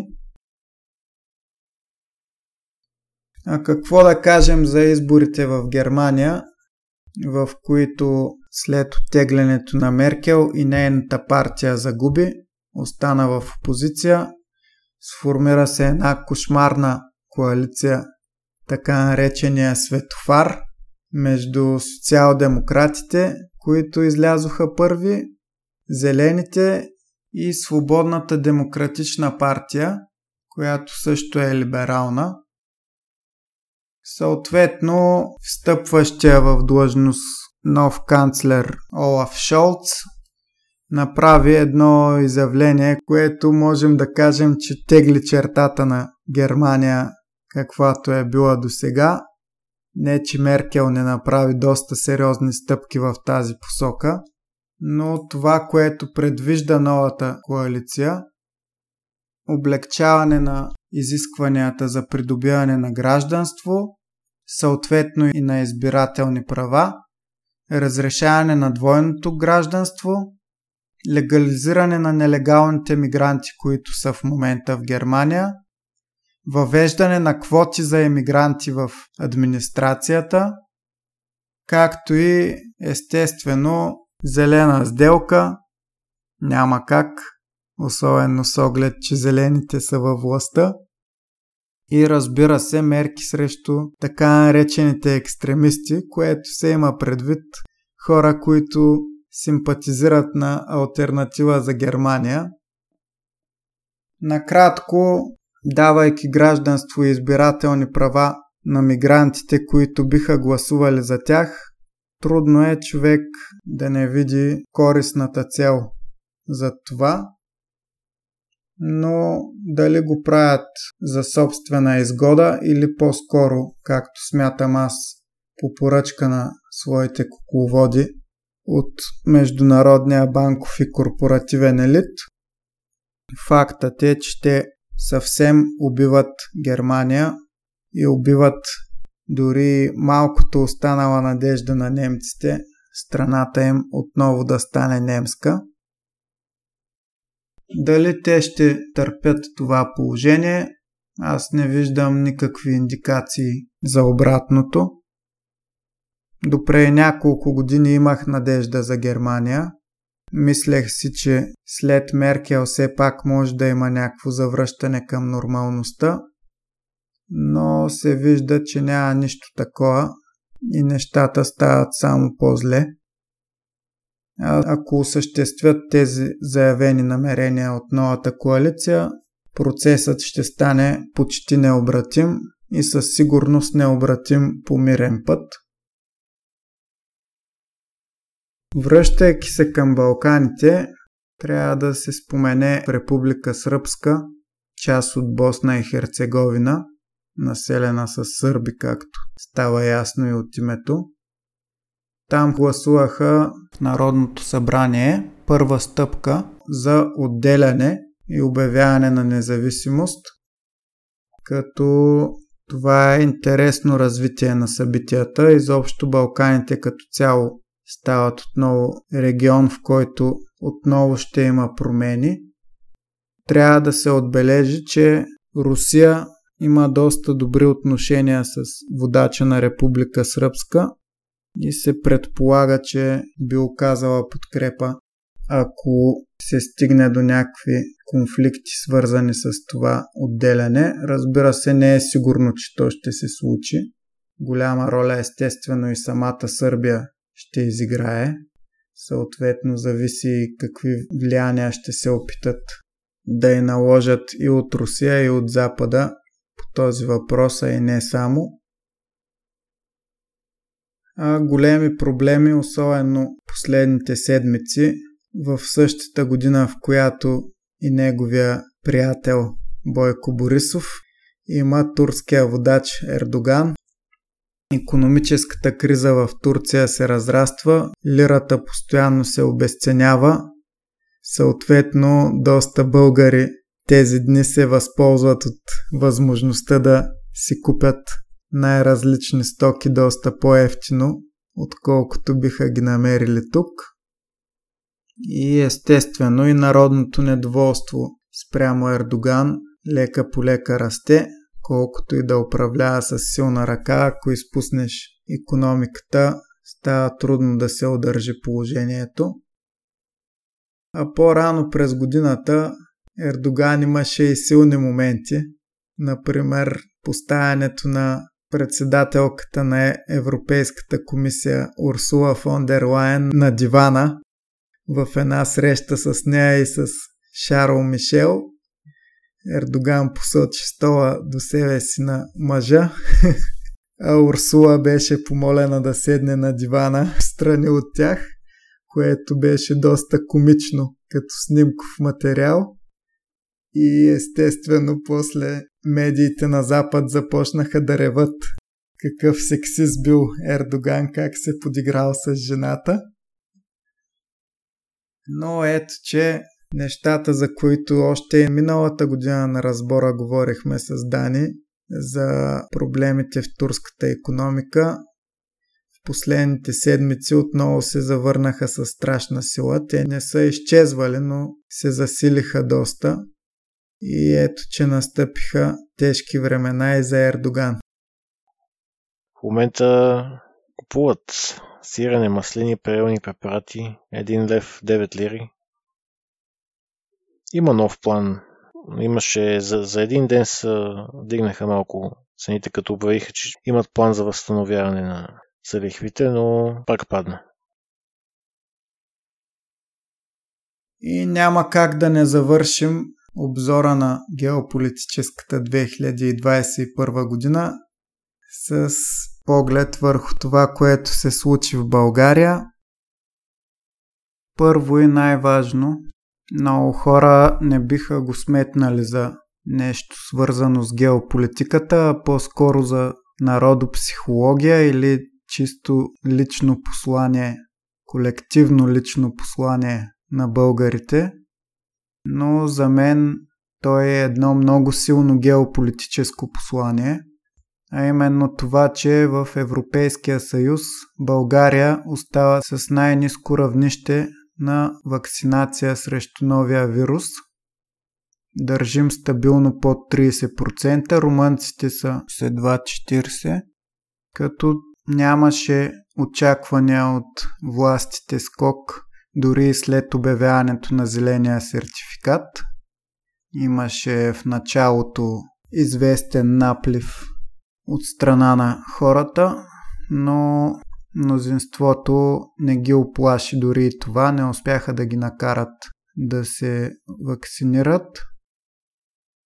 И според много хора, заради това твърдоглавие на българина, имаме много по-висока смъртност на глава от населението от вируса спрямо страните на Запад. Други пък смятат, че така е по-възможно да придобием естествен имунитет, така наречения стаден имунитет, отколкото чрез вакцини, които е доказано, че оказват еволюционен натиск върху вируса, карайки го да се развива в по-опасни варианти.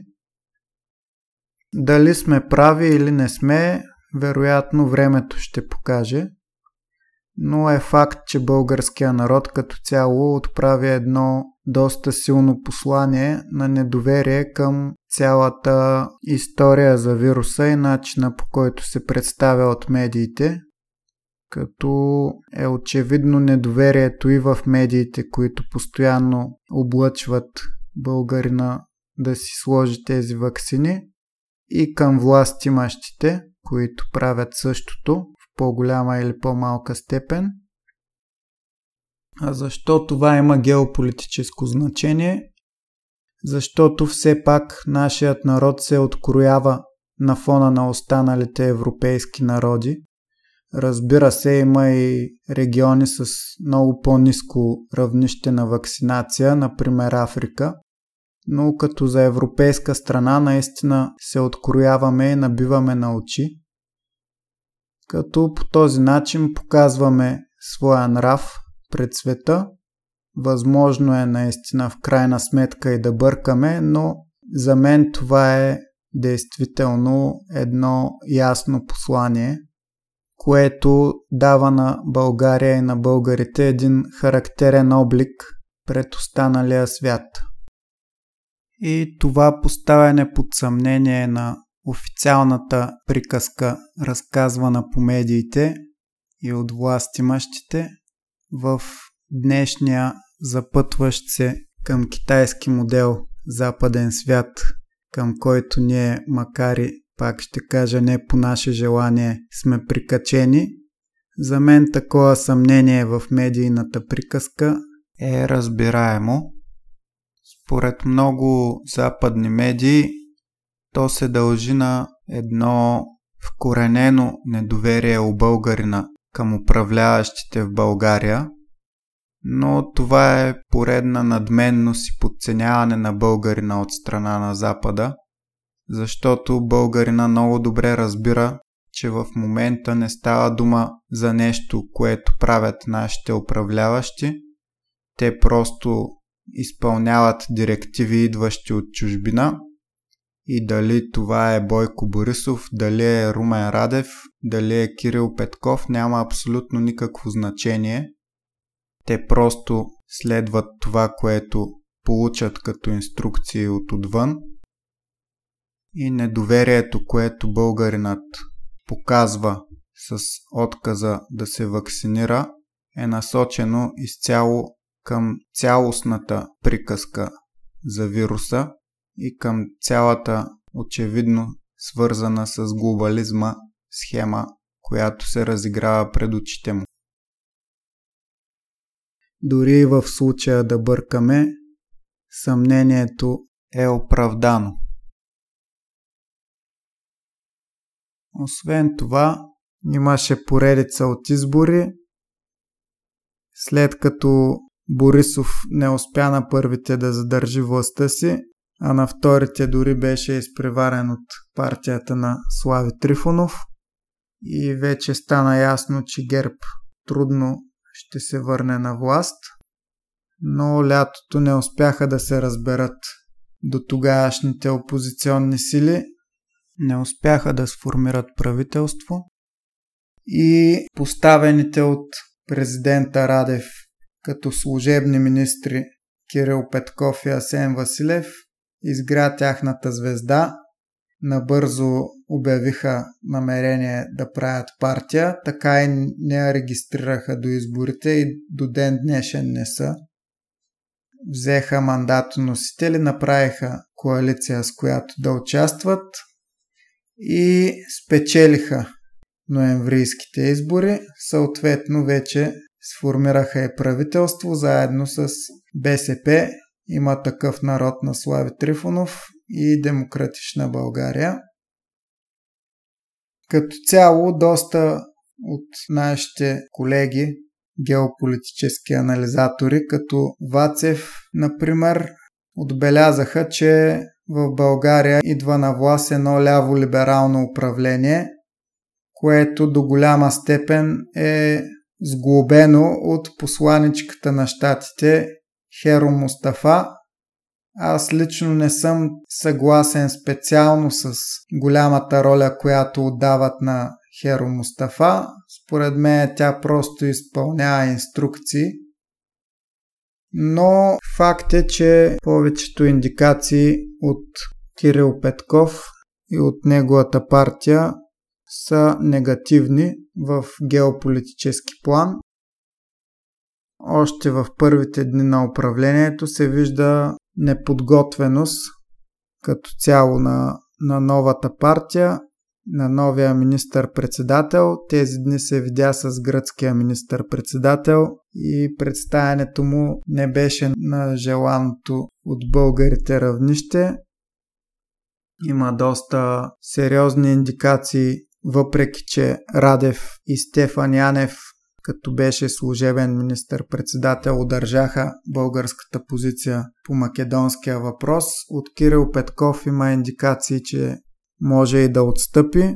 Почна да говори, че не трябвало само за история да обсъждаме с македонците, трябвало и за бизнес, за економика.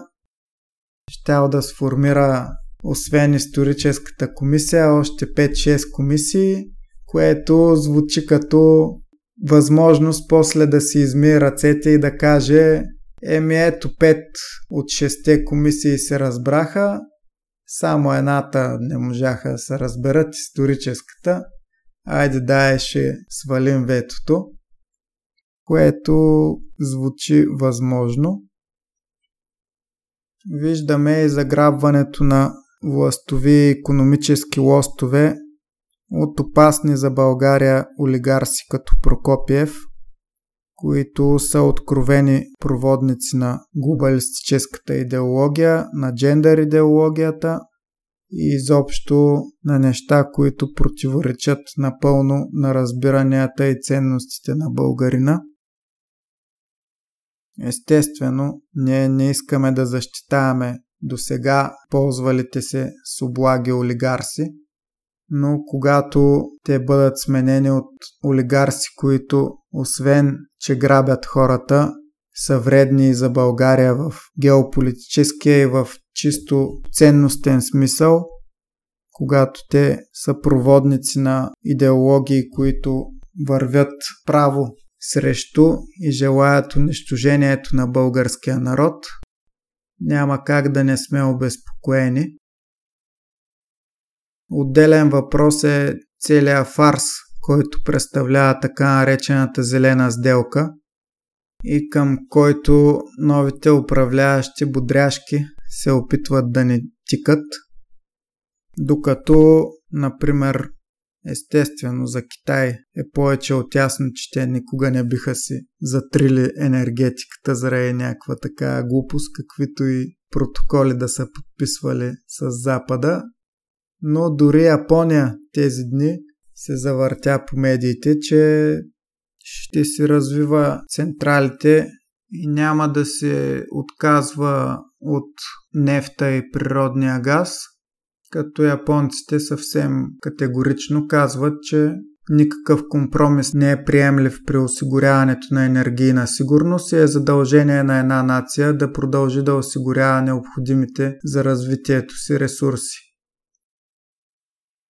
А българските управници с лека ръка са готови да пропилеят и малкото, което имаме останало като енергийна независимост. Новия министър на околната среда вече обяснява как нямало как да се слага нов реактор в Козлодуй, да не говорим за строеж на АЕЦ Белене. Естествено, с оглед, че техния благодетел на така наречената демократична България Иво Прокопиев има доста сериозни инвестиции и притежава компании в областта на възобновяемите източници, слънчеви панели, вятърни централи и така нататък.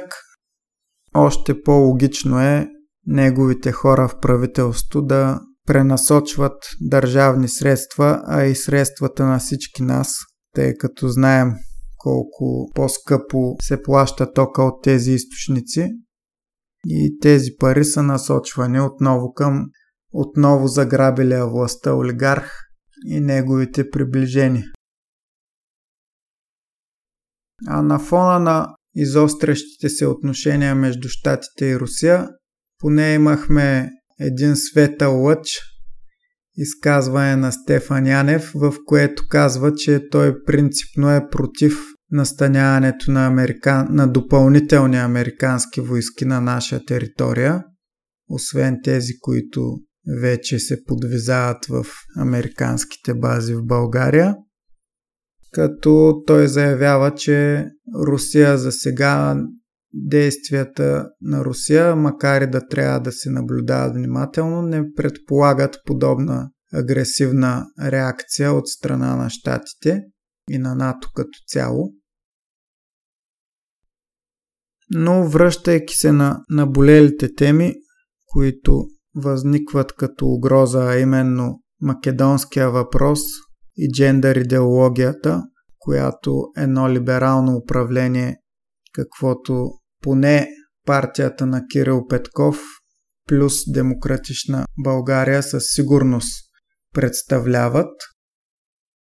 Ние българите трябва да дадем ясно послание, макар и да не го дадахме чрез нашите гласове, ако тръгне да се прави нещо подобно, да се отстъпва от ветото към Македония или да се опитват да налагат джендър идеология било в съдебната система, било в училище върху нашите деца. Трябва да сме готови да излезем на улицата и да протестираме, за да покажем на глобалистическите пионки, че българинът няма да търпи подобен произвол.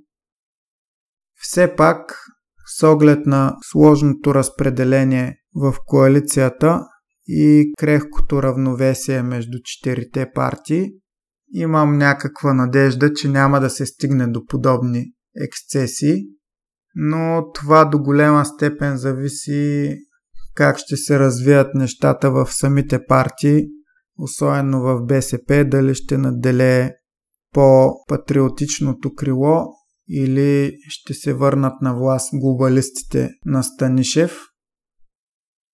Но трябва да следим тези събития доста изкъсо и да сме в готовност за действие, ако се наложи.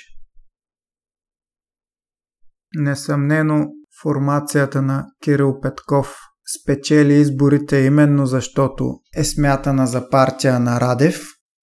Самия Радев на този етап няма как пряко да управлява, тъй като е президент, но и чрез очевидно свои хора като Янев в правителството и доста вероятно и самите Кирил Петков и Асен Василев, макар и да не го казват в прав текст, всъщност да съобразяват с него по-важните си действия.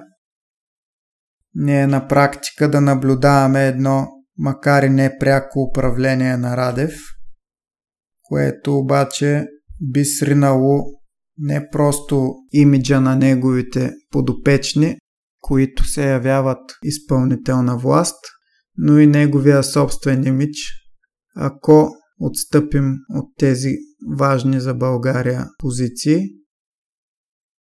Друг е въпросът доколко Радев изобщо би го интересувало дали има одобрението на хората или не, след като така и така вече си е спечелил втория мандат. Но остава все пак надеждата, че най-лошите ни опасения няма да се сбъднат и всъщност Радев би се опитал поне до някаква степен да лавира и да опази България от най-лошите възможни развития, както до някъде успешно, до някъде не чак толкова, но неговия предшественик и голям враг Бойко Борисов успяваше да се справи до някъде. Дай Боже и при неговите наследници да запазим поне толкова независимост в геополитически план, колкото имахме до сега. И все пак това, което се получава, е, че всяка една, до някъде, всяка една прослойка от обществото все пак има представителство. Националистите все пак имат такова. ВМРО наистина се срина. За НФСБ дори няма какво да споменем. А пък дори атака, но ето Възраждане влязоха в парламента. Но да, наистина, ако има дори наченка на отстъпление за националния интерес, би следвало да разчитаме и на тях. Поне да надигнат глас. Все пак, както Владо ти спомена, Стефан Янев поне за момента това, което се изказа, че не са необходими допълнителни войски, поне към момента това е добре. Радев също. Би трябвало да по някакъв начин все пак да задържи позицията и за Македония, а и не само. Е в коалицията в момента има такъв народ също, поне слави, след като е и той не би трябвало да следи безучастно, ако имаме отстъпление по тая тема, както и БСП. Все пак, може би има начин да се запази поне текущото положение, без да се прави по-зле. Единственото нещо, което е най-належащо, това е енергийната криза. Но това е наистина трудна задача. А и виждаме, че в цяла Европа се очертава да е така. Но ти си много прав, че възраждане вървят нагоре. Също съм впечатлен от медийните им изяви, особено в социалните медии. Доста добре се справят и в сравнение с предшествениците им националисти са общо взето с няколко обиколки възраждане ги изпреварва, що се отнася до представяне в социалните медии и възползване от възможностите, които предоставят.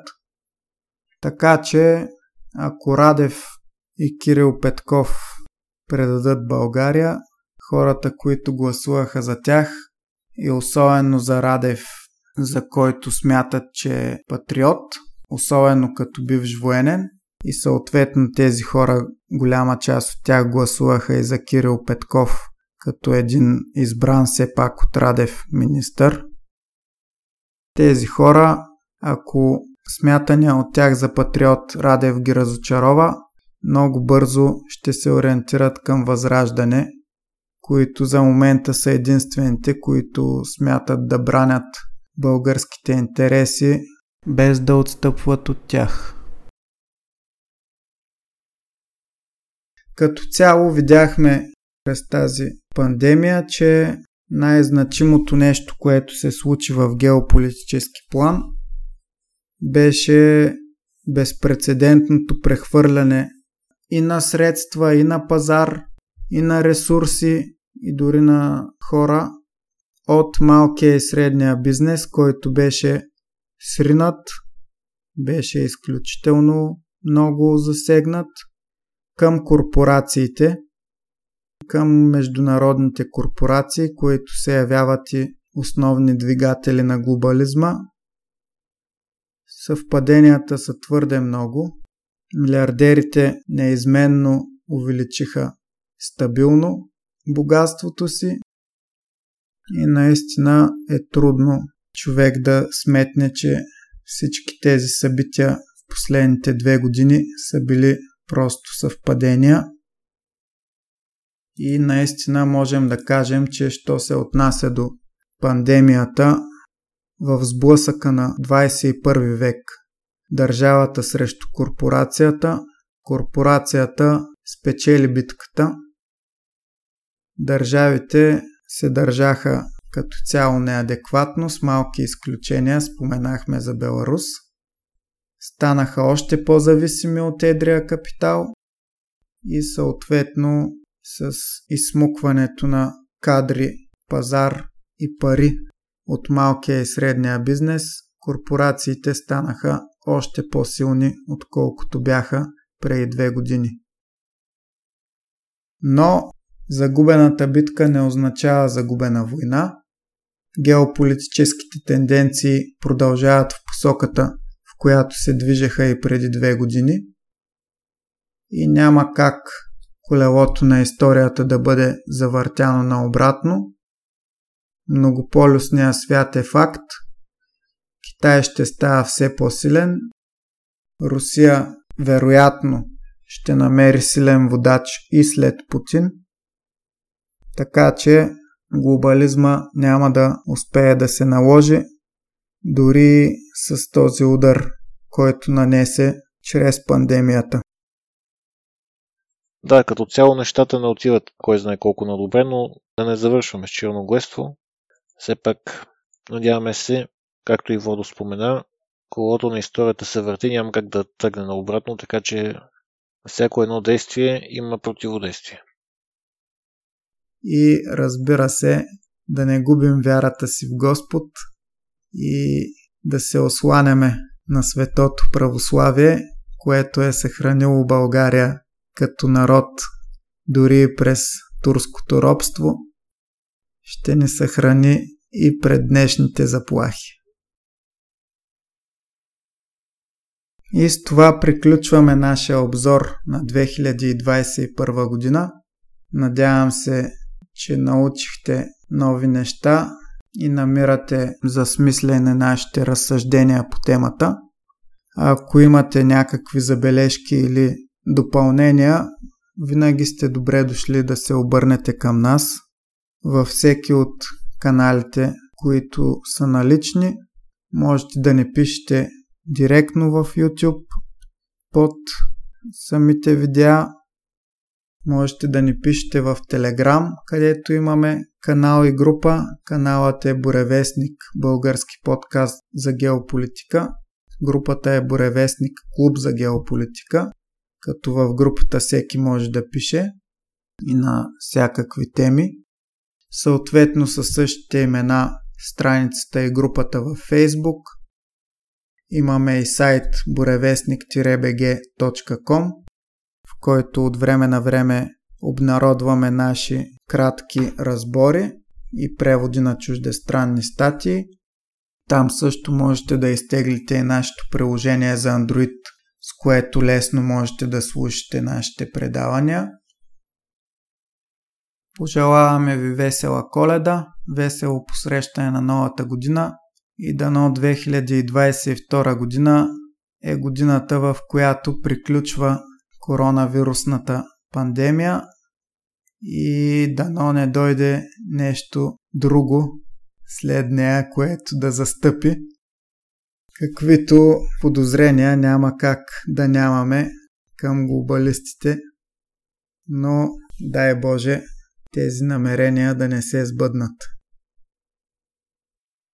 Дани, благодаря ти за участието. Благодаря и аз и весели празници.